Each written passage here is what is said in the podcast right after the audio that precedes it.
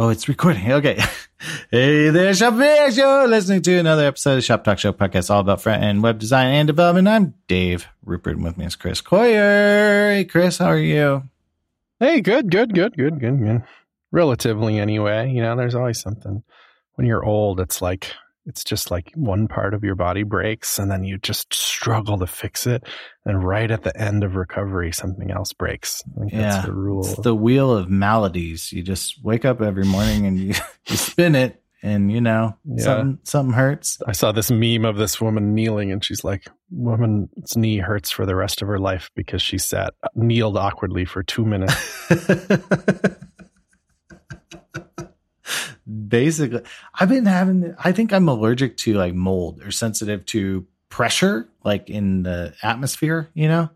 And man, I just, if it is going to rain in the forecast, like three days out, I have like migraines and, and it's to the point like I need to lay down and take a nappy nap, you know? And so it's just this like, I'm like, now I'm, you know, you're just like, how do you fix like the sky? The sky is making me sick. How do I fix that or what? You know, and there's, it's not easy. You know, everything's like, drink water. okay, dude. Yeah, I got water figured out. So anyway, well, I'll, I'm sure I'll, I'm fine, but it's just so, so weird how even like your body changes over time. You're, it's decades I was fine. It could rain and I would be fine. But now apparently the sky Mhm. hurts me. So Sorry, man. Yes, well. it does. whatever. Everything hurts. That's why indoors. Uh, Can I say, see outdoors? Should I change our Yeah, people love outdoors. topic? Yeah, and indoors is good. So there you go. So I remember, always remember that, like, what was it? Wet Hot American Summer? And I was like Paul Rudd, or oh no, who was it? It was that nerd David from came in and he was trying to describe the kid he was looking for. He's like, no, he's more of a small, kind of a, lit- mm, he's an indoor kid. yeah, he's an indoor. kid. Indoor kid. That- I should- get an indoor kid T-shirt. Although Yeah. I like the outside too. I do. I do like outside. It just hurts me. That's all. Well, we we mentioned um Astro last week. Sorry if we took I won't do that to you this week, but I did note that it's interesting how many styling options there are in it. Uh you Mhm. can just put a style tag in your component and it will scope it and but if you want to style some other way, you can. They have a whole piece of docs on all the different styling options they support. It's pretty sweet. One of them you can just type, you know, lang equals SCSS on your style block and then just write in Sass. It just ships with it out of the block. Can you believe it? 2021. Everybody still likes Sass. There's a little conversation about it in the Discord too. Literally everybody likes Sass. I've I've never I've never seen a dev ever that's just like Sass sucked. I like something else instead. I mean, some people like other things too, but nobody's like anti Sass.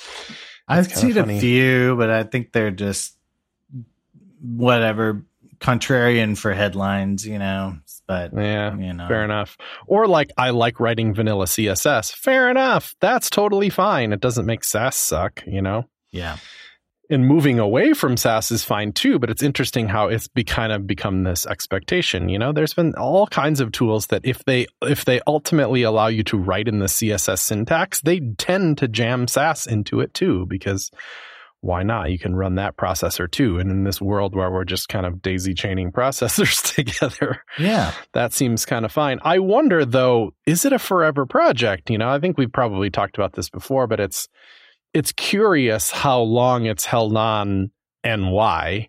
Some people are like, I just like concatenating my files together. Well, sure, fair enough. It happens to be a tool that does that. That's their big one. I know I like nesting media queries. That's a big one, but I like nesting kind of period as long as you're careful with it. Some people are pretty hot on the idea of how they handle variables because it's not just a, a variable, but it can be like a whole like object of variables, you know, Mhm, like a whole mhm. map. That's kind of cool. Everybody's got their things. So I was just curious, you know, like what is the what will be the the spear in Sass's heart, or will there never be because Sass is still an active project and can evolve and solve new problems if we need it to. Yeah, the you know, my the what I reach for goes down every day, it feels like, you know, but like like CSS custom properties, I actually maybe am getting to the point where I prefer them to Sass variables. Like I would actually rather be using those. Um, and I know people have the second you say that, 400 people will show up at your door and say, "Oh, but it doesn't work at IE, and I can't use it." You know, and that's yeah. true. And I'm sorry that happened to you. However, in like a year or two, you'll be in a different boat. You know, um, probably. I hope so. Yeah. But yeah. like they are so good though, aren't they? They really do kind of there's very little where I'm like, oh, I wish I was using Sass here cuz they're just they're twice as capable. Yeah. Well, and I'm so I'm authoring scope styles in Nuxt like as a day job. um and it's it's great. I love scope styles and it supports Sass, so I can do it just the smidgen nesting, and that makes my component like because I'm mm, writing a exactly. component yeah. and oh, I'm doing that. nesting. It's friggin' beautiful. Right up until I have to like go import assets, variables, you know, asset, you know, like I have to like go import the Sass file and the functions file and the everything Ew, file just to just to write a variable, you know. So now I've got. So like, then you have to teach your compiler how to do those imports. Is that has yeah, that bothered well, you? Sass sort of figures it out. Like, you know, it's not because variables in theory are just translucent, like they don't output any style, right? So like, like right. the, the component knows how to the the Sass processor at the component level knows how to do that. Um, if it was like something I needed, like the buttons styles or something like that, that might be a little bit more um, complex. But do you use? Are you just are you actually writing at import or are you writing at use. I'm, I'm, using at import, but at use would definitely be the cool thing, you know, because that at use is tries to create like a import export tree that's tree shakeable, right? That that's how I understand it, right? Or I I think it's like just better. Yeah, always. Uh, yeah, I should I probably use it, but you know, I'm old, so it's hard to learn new things, or that's not what I immediately go for. So, uh, but the the moment I have to use a Sass variable in my Vue template, you know, I, I, that's where it feels like kludgy. And so that's where I'm like, oh man, if I just had stinking what you yeah. call if I just had variables or, you know, that encourages me to actually go and spit out custom CSS variables as well as my Sass variable. That's where we're at. We just do them both when they're named exactly the same. Yeah. Other than obviously the dash dash versus dollar sign. We just have two sets and you can use either one that you want we're in a weird state where it's kind of 50 50. And I'm like, hmm, I wonder if at some point we should go clean that up or whatever. At the moment, it's not bothering me that much. But there are moments where, as we write in, you're in Nuxt, you know, I mostly write in React. There's a way to set it. Like if you're in JSX and you don't feel like making a class name and writing CSS for a thing, that you can just do style equals bracket bracket and just blast some inline styles on things, which really doesn't bother me that much when it's just a quick little one off kind of thing. I just, it just is fine. But if it's a color that you're having to set or a background or a border, guess what? You can do it now because you have those variables available. You don't have your Sass variables there, but you do have custom properties there. If for some weird reason your component needs a black border instead of a CCC border, you know, it, it's yeah. immediately better. You know what I mean? It's just you just say all the borders in here are it's great. You know, OOO instead of CCC. So uh, that's powerful. They were confusing when they came out, but now that it's there, it's like this is great. This is wonderful. Yeah, they've so. settled in. There was a couple of things that people tried to find that were like, what's better about Sass variables? And there's like math is maybe a little easier because you don't have to calc wrap them, and it's like a little more forgiving in Sass what you can multiply and stuff, but it's like not enough. It's not compelling enough just to use it just for that. There's always some other way you can do it. Mm-hmm. So that's that. But I was thinking of nesting as a big one, though. That's why I would, if I was in something that I didn't need to bother about concatenating files because, like, I'm writing in some component language anyway, and that's just not a thing I need to worry about or do. Then what I want is the nesting. And that's the thing that feels like it's going to die at some point because we'll get native nesting. And once we have native nesting, which is in zero browsers, you know, but there is a pretty advanced spec on it and interest in getting it going. it's not so bad. I remember the very, very early days when it was talked about. There was like, you'd have to like prefix every nested thing with some big at nest rule. And it just looked way kludgier than Sass. And I think the gut reaction was, or less, or stylus, or anything. They all are, they all do nesting, as far as I know, exactly the same. Mm-hmm. They, it just looks good. It just looks intuitive and simple, and there's no extra syntax you need native nesting has evolved to that pretty much. I think you still need to use like an ampersand situation at the front, but it's one character and it's really explicit. And then you can even move the ampersand around a little bit. And if you want to do something really weird, like put the ampersand in between two other selectors, which is some niche stuff, you still can, but then you use the at nest rule. Mm-hmm. Uh, we talked about this a little bit on the Adam Argyle episode or whatever. But now yeah. that I look at that spec, I'm like, dude, when this drops, it's going to be rough for Sass because I'll use it less in something like a Vue component or a Astro component or something because I don't need. I'll, I'd rather just use native nesting. You know? Yeah, no, one less thing, right? And then one less thing. You just kind of assume maybe some post CSS process is going to come through and nudge it a bit to make it a little bit more accessible, you know, or, or for other browsers. So Mm-hmm. We'll see. Hey. This episode of Shop Talk Show is brought to you in part by CMS Hub by HubSpot. Maybe you know HubSpot as a CRM. It is that. It has a bunch of different hubs, you know, hence HubSpot.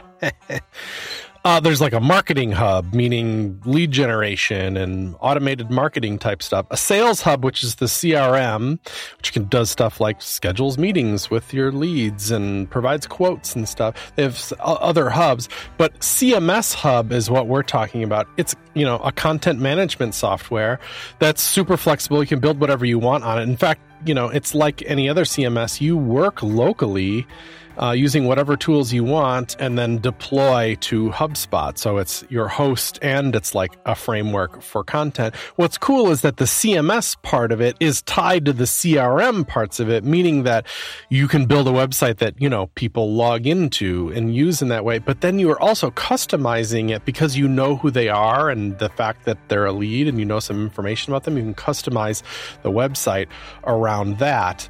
Uh, that's pretty darn cool. Like this is an interesting example. I think they have like a real estate site where you do, normally you think of a CRM as people in the CRM, but in this case, there's properties are the things in the CRM. So like one, two, three Elm Street or whatever. That way, the website powered by CMS Hub is grabbing that CRM data and making like a website of real estate listings, you know? But the real estate listings are in the CRM, so they're like, you're like gathering leads on it. Like Julie wants to go see the property at 123 Elm Street. You know, that I think that's uh, just a really cool and interesting idea. It's loaded with other built in features. Like, this is pretty advanced style hosting. They have serverless functions, for example, which is a pretty modern, cool idea that I use all the time. Uh, there's membership management in there. Again, these are websites you log into, you know, not just like brochure sites or whatever there's search built in, for example. You don't have to reach for some third party search. They've got search handled for you with it. Uh, that's all I'll tell you for now. That's CMS Hub by HubSpot. Thanks for the support.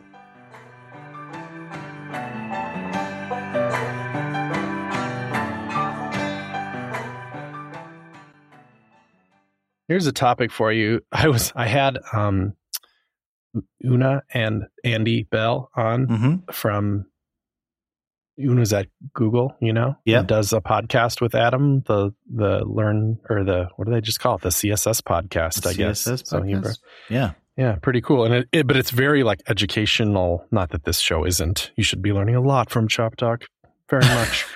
um, what do you, what do you mean? No, theirs is just like we're going to talk about the box model. Here we go. Yeah, yeah, uh, very topic centric. Yeah, they then Una pitched to Google like let's make a course essentially like a learn a css learning thing that they launched i don't know it was a couple weeks ago now. Mm-hmm. learn css i'm sure if you google it you'll land right there. Um, and it has these like 23 modules of learning 22 i guess if you chop off the front and bottom intro and conclusion Mhm. that cover all kinds of stuff about CSS, pretty much all of CSS with a very modern feel to it. Not like here's a bunch of old stuff and we'll slap the new stuff on the end kind of thing. It's all very like this is where CSS is right now. Super well done. Love it. They hilariously just forgot to do transitions. Okay. it's just well, not not one of them on there. They're gonna like add it, I think, you know, but it's just kind of one of those funny things that like even these great projects sometimes just like do Oops. weird things. Forgot it. But it Yeah. made me think about what of all of all either of the two that should be on a course like this. Not this is not criticism. I don't really care, but but it made me think. So animations made the cut and and transitions didn't. Not that they weighed them up and made the choice that way, but I'm like, I just I occasionally write a keyframe, and I occasionally do it almost for trickery sometimes because I need it to like apply. I just I just it's something that a transition can't do, but 94% of the time in my CSS, it's a transition. And when we, I say CSS animation, I sometimes basically just mean a transition because it's just, it's movement and the word animation evokes movement. Mhm. So that's what I meant, even though I said the word animation, you know? Right. Right. Anyway, my point is, is that true for you too? Do you write mostly transitions or, or am I weird? No, that's a good question. I I think like I do or I try to write transitions um just because they're like cheap, you know? Like uh if if you want like a I don't know, the thing my new thing is like when you click a button, maybe it grows a bit, like pew, like a pop, you know, like a like Yeah. a juicy button we'll call them. Uh juiciness. That's what it's called in video game land, like where you just kind of like screen shake and do all this stuff. Yeah, it's called juiciness. And so Oh, I love it. um, so just try to make them juicy, right? Uh, and the like, you know, so you can do like a transition, you know, active scale 1.2 or something like that, you know, or, or like you set the scale like transform scale 1.2 transition scale 0.2 seconds or something like that, you know, just for a- yeah, yeah. like I, I love that. The place where I use tran or animations is when something I want it to do something when it shows up on the page or like I toggle a class yeah, or something. That one. Isn't it weird that we have to reach for a keyframe just for that? I- That's it is because it's a little bit like I'd rather like some on show property because I'm usually going from a zero or to a zero or something, you know, like um uh because usually yeah you're just you're trying to like I, I want to transition to the state, but the only way to do that is to animate from nothing, you know, or animate. You do the modal and you want to like fly up just a bit, float up, and and become uh, opacity one. You just yeah, want to all that slide in, slide out, all that type of spirit is all keyframe based. Yeah, It's like when you show up in the DOM, please do this animation. And there is no CSS transition that can do that. Because Mhm. what you'd have to do, well, I guess there kind of is. What you'd have to do is put it in the DOM, then do like a really quick set timeout to add a class, and the class would do this timeout or, you know, whatever. But I'm like, that's so kludgy that I'd rather, if I'm just handling it in CSS, do it with the keyframe with like kind of a forwards end state. mm-hmm, mm-hmm. Yeah. Yeah. Um, you know, it's funny too, like, uh, Nuxt has transitions and like Sarah Drasner's written about like transition stuff on, on, or like animating whole from view to view. And it's definitely like an animation from view to view, but in Nuxt it's called a transition. So anyway, Oh, it's like the opposite. yeah, Oh, it's the opposite. funky. But even though you're like animating this whole, like, like a circus of elements going in and out, you know, so, um, Right. but it's cool. So That's cool. And it, it, but it assumes it's kind of a single page app type of atmosphere, right? So it it's already on the page and needs to go to somewhere else already on the page, which in my mind always is flip territory, right? Like right, yeah. Um, position it where it's going to be and then use transforms to put it where it currently is and then untransform it. Such a clever idea, but it makes everything all juicy. makes smooth it juicy. juice though. Smooth No juice, pulp. because you have evaluated the end already, the end state. So yeah, Indeed. that's that's the trick with all this stuff is you know and responsive messes it all up too because you don't know the height of something. If we just knew the height of things, we'd be super awesome at animating everything. But we just never know the height because the text could grow or somebody could. I know, you know why. Like, yeah, that's It's not that sad, but it does seem like the answer to doing this in JavaScript is not that hard. First, you measure it, put the height on it at the Mhm. height it currently is, and then you can animate it because it has a height on it now that you just measured. It's just Yeah. an additional line. So, like, minor. that seems like CSS could help us out there. Mhm. It's not like we're asking so much here, you know? So, But- animations to and from auto seem plausible. I hope we get that. That would be.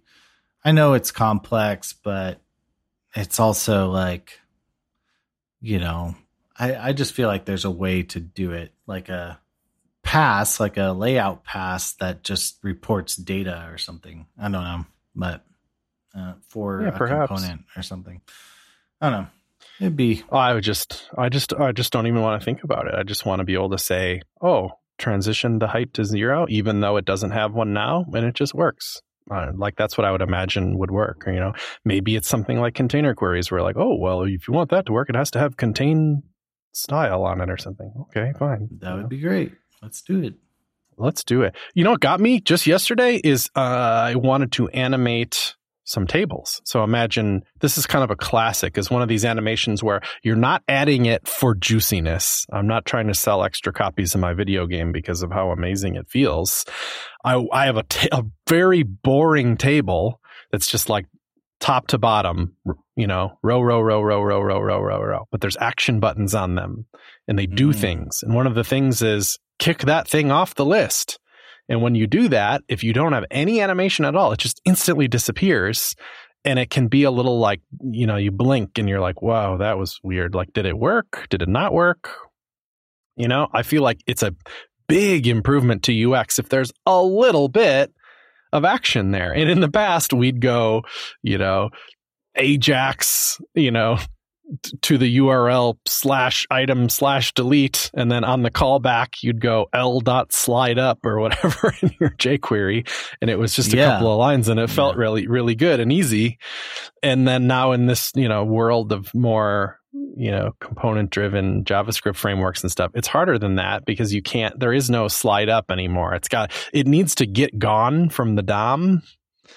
And as soon as Mhm. it's gone from the DOM, you, there's no way to animate it. You know, you, It's unanimatable. Yeah. Yeah. So you need like you need to draw, do a little extra hoopty doopties to to get that working, uh, and we did it, and it was fine. But then the you know it's one thing to just like animate the um, the opacity to zero or animate the translate x to a thousand pixels or something, so it looks like this table row is whooshing off the side of it.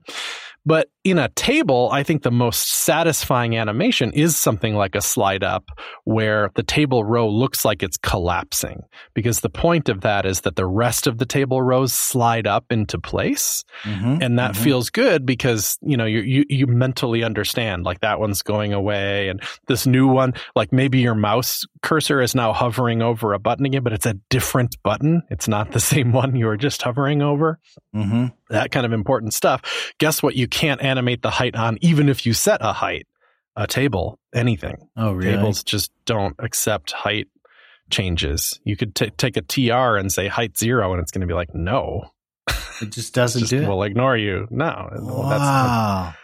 yeah, that's not a thing that you can touch. tables That's- tables are a cop. Jeez. Wow. I know, super narcs on their stuff. Dude. So wow. the trick is, do you temporarily like force it to be display block or something? But then what do you write a bunch of CSS to make sure that the layout is exactly the same, whether it's a block or a row? And if that's the case, why didn't you just do that to begin with? You know, so the whole thing is display block. And then it's like, why'd you use a table at all? Cause you're just smashing the tableness out of it.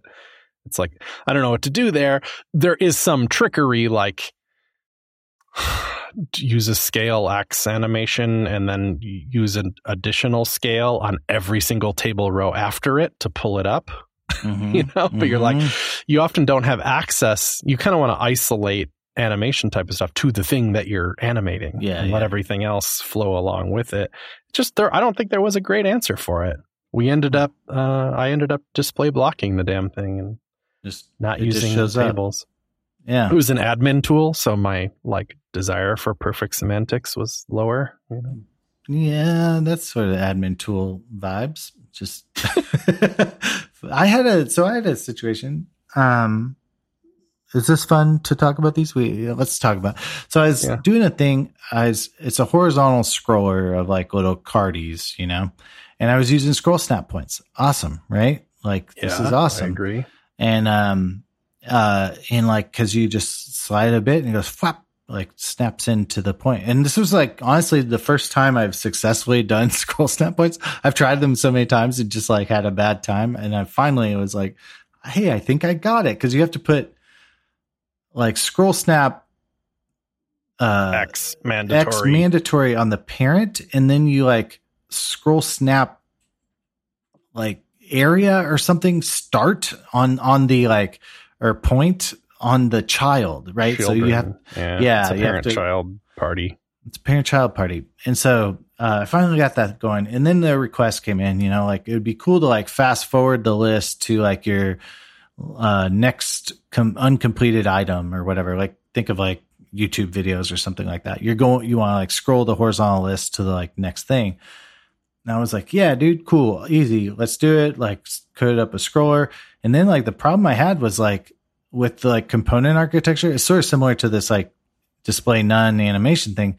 It was like, oh, I can't like animate it to it because it doesn't exist. Like it doesn't exist yet in the DOM, you know, like, like because it's like a JS component, it has to go like fetch the data and then populate the data, render the data, and then it can like begin to do these, uh, this scroll operation. So I had to use like the next tick function in, in, uh, Vue, but, um, or Nuxt specifically, but like, uh, that was interesting too. Just like sometimes it's not even just like display none and show animations are tough, but even like display, like the thing isn't there yet. And so you have to like wait until do a request animation frame thing to like then go do the thing. Like that stuff's hard. You don't understand that stuff until you're like in it and in the code and, um, Yes, that's what I want out of technical articles. By the way,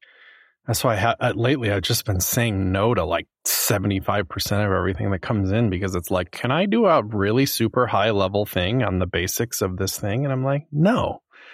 I, like I, uh, you know, sometimes that's interesting, but sometimes it's just better served by documentation where that's the thing. What I want to know is, did you do it? Did you? Were you Dave Rupert on some cards with scroll snap points with some deep in the weeds stuff happening? Tell me about that. mm-hmm. You know, because then you're covering what it does. It's showing off the feature, but it's also showing like reality and the rough edges and the lived experience of what it's like to do with the tool. Like that's what technical writing should be. I had another one of those, you know, those progress meters that go in a circle, you know, and like I've written a blog post on like these arc progress meters before. And then uh, one of the keyframers was like, oh, there's an easier way to do this. Like, cause stroke dash array can be like zero or one and it'll just like figure out how far it needs to go. You don't have to like measure the whole path length and stuff like that. If it's going in a full Yeah. circle. And it was Right. like, oh, damn, that's awesome. That saves me so much code. So I did that in a circle. And then the next client's like, oh, we want it in like an arc, you know? And Uh. I was like, oh, oh, hold on, hold on. I can just use this code. And then like I did it and then it was like, oh, it doesn't work. Or like what it, it mostly works. I had to like chuck the stroke dash array to 0.875 or something like that. But whatever. I got it working. Like the arc was correct and I rotated it a bit. Uh, but if you do like, n- like negative numbers or something like that, or like if you just say like zero of eight complete, it actually goes backwards, like because it like like zero is a value in it, so it tries to fill in the arc area that I was trying to like eliminate. So hey, it was a weird situation where like I the chart is great, but until you have a value of zero. And so I just like did a like display none on the whole thing if the value is zero, but it whatever, or the whole arc. But so I cheated it, but that was what it was in the design comp. So we're fine. But, um, there was a couple other ways I could have cheated it, but it was just kind of like, oh man, that's a bummer. like I really, I was hoping it would uh, just be fine, but it, I couldn't render zero in this weird trick. So I couldn't represent zero without just nothing. So there you go. Yeah. I think there's some like hidden irony to the idea that the people that come across the most of these interesting quirks and bugs and and whatever like have the most deep experience in the tech are also the people that are so busy doing that kind of work that they don't have time to prioritize writing about it. If you're really yeah. prioritizing writing, you're doing less work and you have less de- deep knowledge on the tech. You know, it's not hundred percent, but there's some like baked in kind of sucky irony about that. Uh, yeah, no, I'm, I'm definitely like, I'm feeling that even like personal life, like, you know, I, there's like 20 blog posts I want to write, but I've written zero basically. I'm just too busy to, uh, in this stage of my life, I'm just like too busy to yeah. like write a blog post and that sucks. But you know, it's just what it is. I'm coping at night. I watch anime, you know, like I started watching anime mm-hmm. and that's what I do. So there you go. Well, if that has some positive vibe on your thing, you know, your in- people's incentives are different. I mean, you and me's incentive for blogging couldn't be further apart. I mean, for me, it's I make career level cash off maintaining this blog. You know, yeah. For me, I get, uh, you know, a few thousand hits, the satisfaction, and, and it, I just get an idea out of my brain. That's quite literally the goal, the the end state for me. So, and it, you know, it has pluses and minuses because it, it sometimes it like I like put all this effort into a thought or whatever, and then it's just like crickets. But you know, whatever. Yeah, that happens. We got a question here from one Doug Ra who writes on about the topic of dark mode in email. You know, like HTML email. Is it really okay that email clients are manipulating authored content? You know, so, at his company, he's tackled the art of dealing with email in dark mode. Needless to say, that when dealing with email development, it's a huge headache.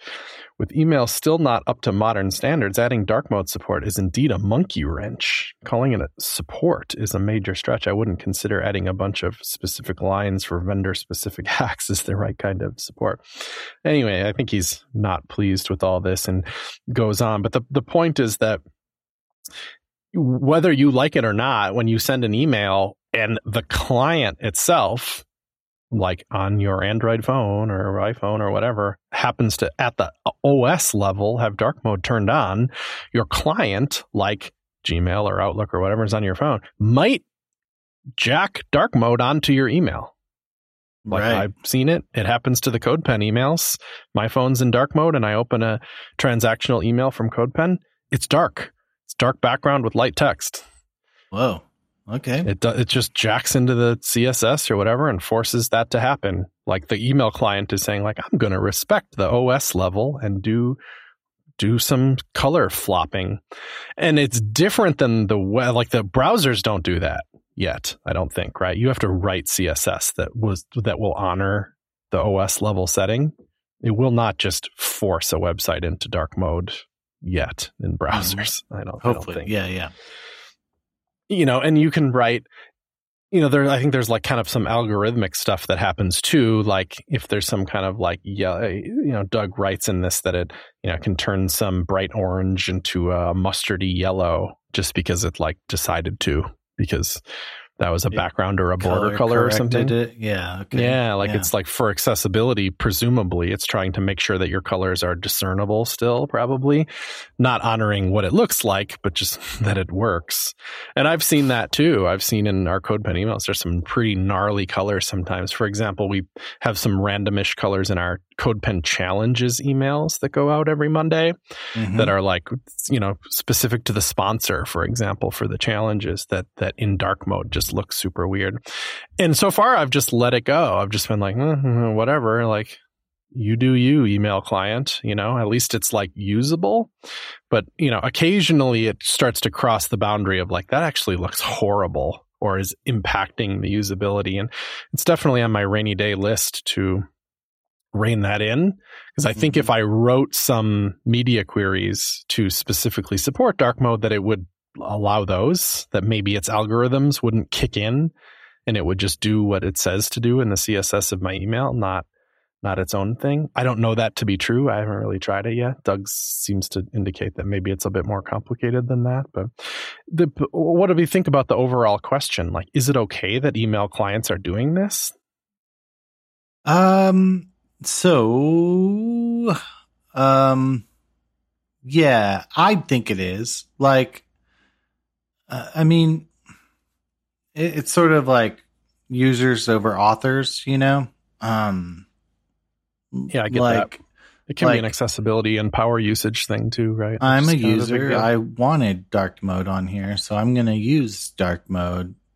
So I, I sort of expect my email client to adapt and figure it out, you know? Right. Um, yeah, oh, it's interesting. Yeah, some I'm I just switched to dark mode on my Mac and checked Apple Mail, and some messages do, like the Dropbox paper, you know, one switches to dark, and it looks a little weird because the logo is an SVG with a black logo, you know, like black text. Oh, so it's just uh, gone. It, yeah, it, it didn't know how to. It didn't know how to inverse the SVG. Yeah, so it just kind of made it disappear. Oh, now I clicked on it again and it's white. It must have heard me talking. Um, your computers oh are listening to you. I don't care what reply all says. Yeah. Okay. Well, that was weird because it just like did both. But um, yeah, I, I, you know, it's maybe an issue. Um, you know, it's yeah. I think we're just in a weird state. You know, if it's bad, and then enough people complain about it, it'll just go away in the app. You know, they're going to be like, you know, we're going to not try to like figure this out. Maybe we'll only do it for text emails. Um, it may be a situation where, as an email writing company, sending company, you need to like dial back the the styling that you're doing. You know, like maybe you need to kind of think about how does this look if it inverts entirely? Um, so that's something. Yeah, that's kind of a good point. Rather than trying to do really fancy stuff and being mad when it doesn't look in dark mode, just like be less fancy. Yeah, you, you might have to tell somebody no, you know, like at your company, which is a bummer. Um, you know, there is this other thing. I'm going to give go kind of wild. Um, Jim Nielsen over on the Jim Nielsen blog. Um, he wrote a post about CSS system colors, are you uh, familiar uh, been, with these? This is such an interesting post. I've been meaning to get a link post up about it, but I want to like learn about it more f- before I do because it's so it's so interesting. It's like it's like colors like Rebecca purple or you know light red or is that one of them? I don't even know. But they're named right. They're like canvas color. You're like, yeah, what is that?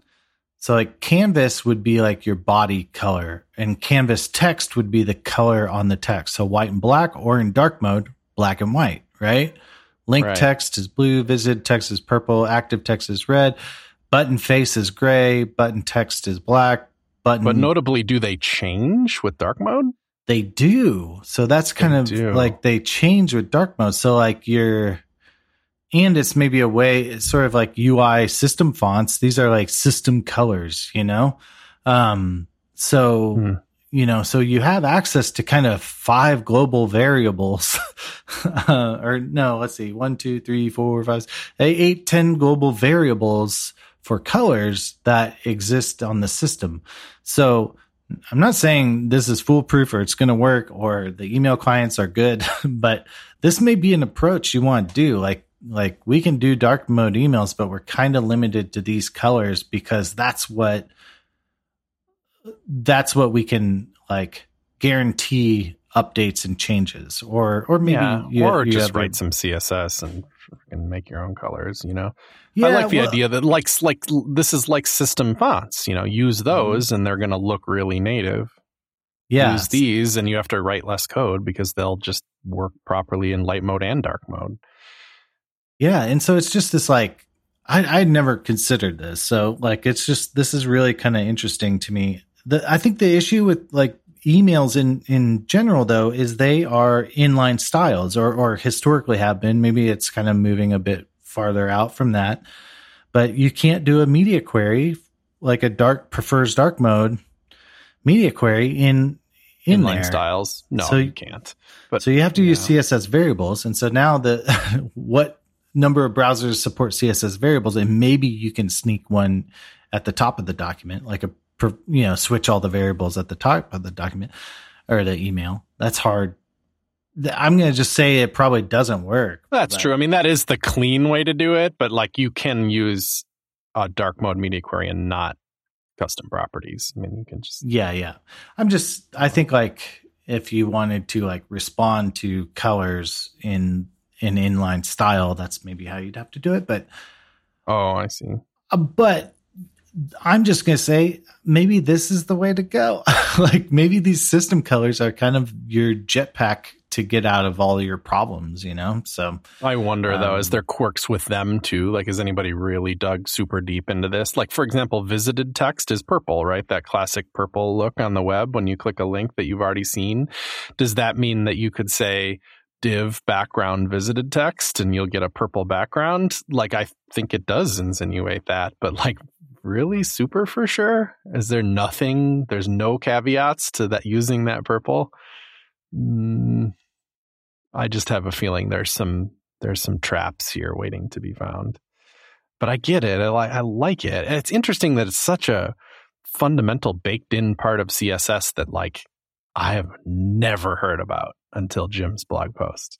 Yeah, like I I had to like I, I like winced my eyes. You know, I like rubbed my eyes in disbelief. I was like, this really is just sitting in there in the spec. This is like no, like I just uh uh I yeah, it was I was just like I, I was like I feel like gaslit or something because I've never heard of this, but it apparently just is sitting there like just living and you know, yeah. I don't know.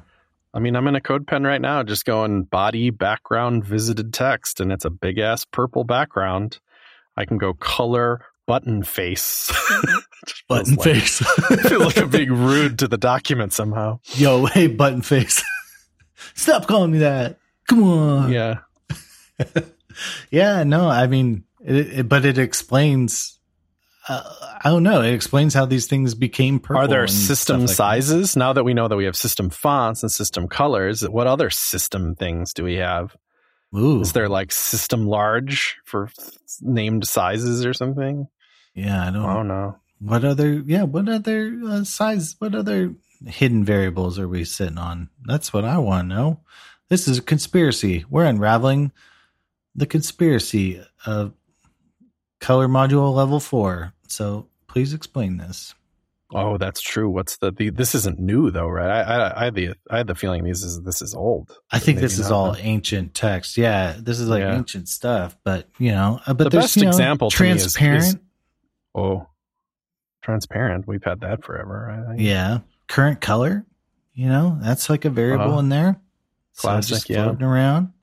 I always like that for for anchor links too. Jim has a good example of a, a drop down menu where you know that you're actually you know positioning and coding from scratch. So you're very likely have to put an you know a strongly opaque um, background on it. That's a great use case for canvas color. You know, because you probably want it to match the background. It's just overlaps, so it has to be a solid color. And using canvas color there probably feels very satisfying. Love it. And then there's probably links in the drop down, and those could use could inherit or use current color. Very fancy. I just what it's interesting. It's sort of like system fonts. You know, it's like, well, I'm just giving up on font control, type control. You know, and this is going to be Roboto on Android, and it's going to be San Francisco on Apple, and whatever. Like hopefully it looks great, right? And then this is sort of doing that with colors. Like I think he's showing Safari's system or canvas color is 1E, 1E, 1E, and Chrome's is 121212, or maybe it's canvas text or something um, for the dark variant. But yeah, or or no, that would be the canvas. But anyway, I just that's an interesting one there too because you're just kind of like like you just kind of have to let colors and type kind of do their thing. So, yeah. Oof. Different world. So I'm looking for like system widths. Is there yeah. like width equals I don't know, half browser. Probably not. There's width fit fit content. links to Tom Steiner's web.dev slash color dash scheme article. Um, he this is kind of a Chrome thing, but uh, uh, Thomas is saying like take a look at WebKit's UA style sheet. Like there's a there's one in just a link to the yeah like trac.webkit and um there's just a lot of junk in here. I don't know. Uh there's chem oh, units, but they're all like QEM slash apple slash thing. Yeah, there's a bunch of stuff in here. It's it's really uh interesting what Oh they gosh. provide. They're using a lot of is selectors in their default style sheet. There, which must be kind of new. Um, a lot of WebKits. Yeah. Yeah, there is so much. It's like mostly proprietary. This could be a talk if somebody wants to give a talk. Just walk through, walk us through default style sheets. that would be interesting. And there's there's like if statements, you know, so it's obviously some kind of like pre-processed document too. So that's funny. So system UI, Apple System Blue, WebKit control background. Yeah, Apple system is uh, gets rowdy. So Oh, hey, God, this we're is learning. fascinating. Okay, Yeah. okay. Yeah, this How was far- that, that. Sorry, yeah. Where are we? It's 2022. Uh, that article was just that one was just like a shocker because I just didn't know it existed, and I, I I've been working on the damn websites for 25 years or whatever. That one was a shocker. So yeah. Hey, we got another Uh, question. You got time for one more, yep. or you, you got yeah, let's stop? do a let's no, we'll do a Patrick Bauer writes in, "Hi, wavy hand. Uh, thanks for making great podcasts. Uh, I work as a UX engineer, uh, which I love here in London. I have a background both as a designer, but uh, don't hear much about coded prototypes. Uh, a core part of my job from the engineering community. Uh, it would be great to hear about."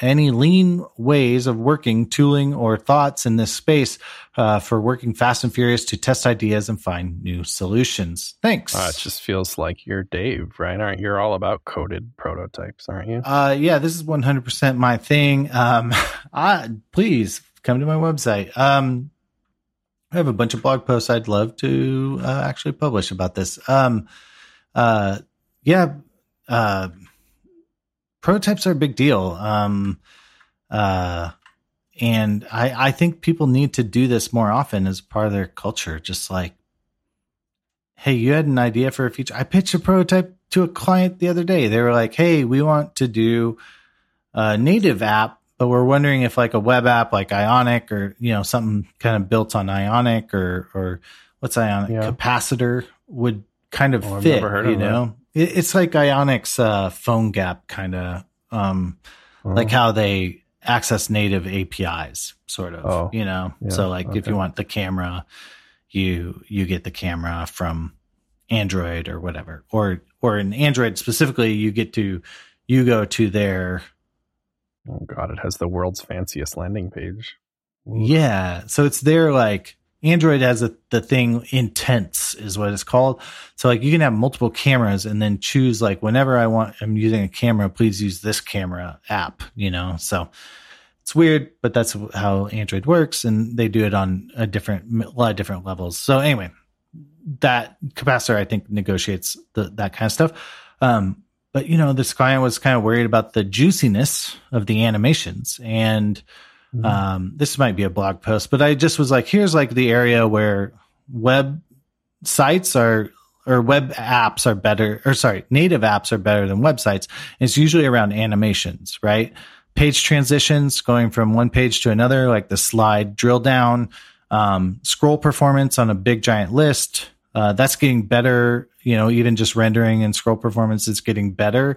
Um, but it's still kind of always better in native because they just have more tools around it. And then like when you click a video and it zips to full screen, you know, like that's a kludgy experience on the web and it's really fluid Mhm. on native. You know what I mean? So Yeah. it's all like animation based. That's like what makes native better. Um, but I was like, you know, we could prototype a few views with capacitor and with uh, some kind of mobile framework just to vibe out Like, is this good? Is this good enough? You know, like, and if Yeah. it's not, we can pull the plug after we made three views. We, we're using the same API. We're just spitting out three views. Does it feel good? And if it doesn't, let's eject. We spent one week of our time, not 10 months spinning up a mobile project, you know, like, and, and I think they heard that and were like, yeah, cool, let's do that. But, you know, I, you know, if, but if they're like, we need the full native vibe, that's cool too. But, you know, that brings in the like, who's going to work on it thing. You know, you need a Swift developer, you need a Kotlin developer. Like, like you don't just get native juiciness for free is kind of what I told them, you know, like you don't get that for free. You have to work at it. Uh, but they're, you know, but, but like we can prototype the web version, the, the like PhoneGap, the wrapped app wrap or whatever version and get pretty Yeah. far. And, you know, a lot of the apps we use on a daily basis are just websites. I mean, Slack, Discord, they're just Yeah. websites, you know? So Indeed, they are. Spotify, it's just websites. So That is, isn't that interesting? The biggest apps, you know, even a lot of Apple stuff. It's just a website. VS Code. That's why Just it's like, please let us in the App Store. I don't want to have to wrap it in weird crap. Just let me let the website be in. Yeah. So I think like, yeah, that would be a big deal for CodePen, probably like a code edit, code coding environment, uh, casual coding Yeah, environment. maybe. I mean, we'd have a lot of work to do to make it live up to people's expectations. I think. and they take 30% of every sign up. That would be a bummer. I don't know. I might be okay with that. You might be okay with a- that. Some was truly- paying the we- mafia for your friggin' users. Oh well. Um, yeah, I don't know. That's a. I've never. I've literally never thought about like if I could have a native app today for CodePen and put it in the store, would I be mad at that cut or not? I've literally haven't spent any time thinking about it. Part of me would be so excited about just having it available that I'd be cool with it. But then, then you're like, but really 30, 30 percent? yeah, yeah.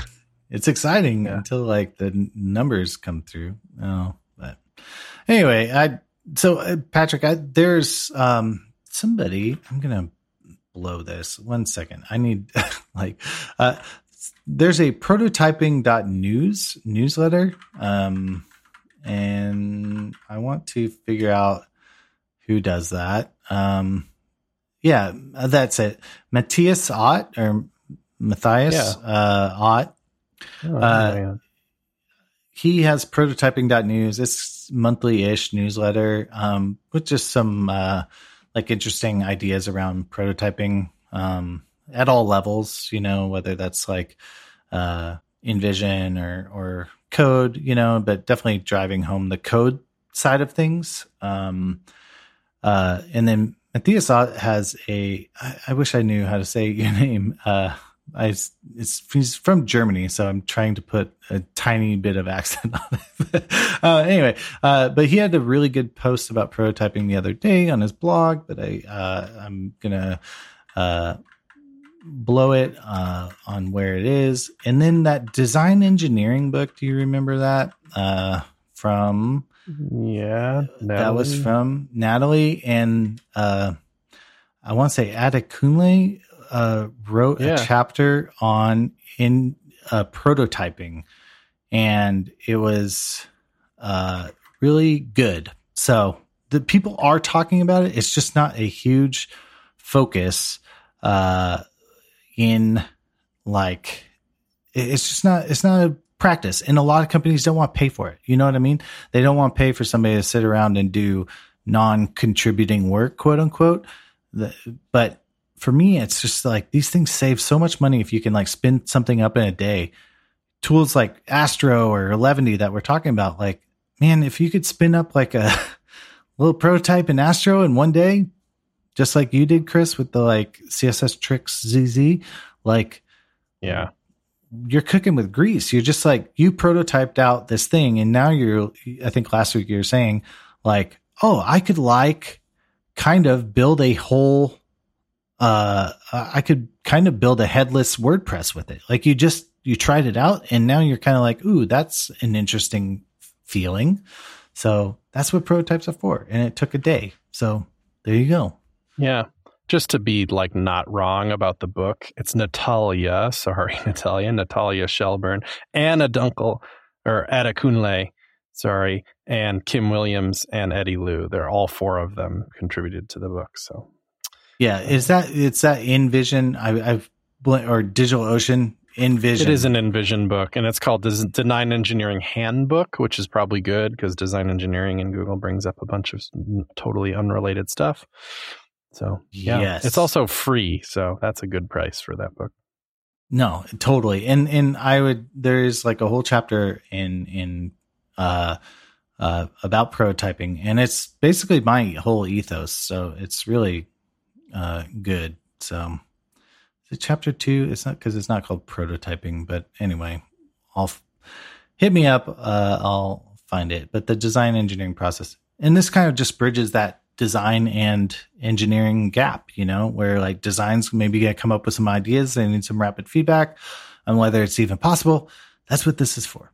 So if you work with two designers like I do, it's very valuable. So indeed. All right. Well, thanks, Dave. Yeah, let's wrap it up. Thank you, listener, for downloading this and your podcast choice. Be sure to start our favorite it up. Uh, follow us on Twitter uh, at Shop Talk Show. Join us in the Discord, patreon.com slash Shop Talk Show. Uh, it's fun. And uh, Chris, you got anything else you'd like to say? ShopTalkShow.com.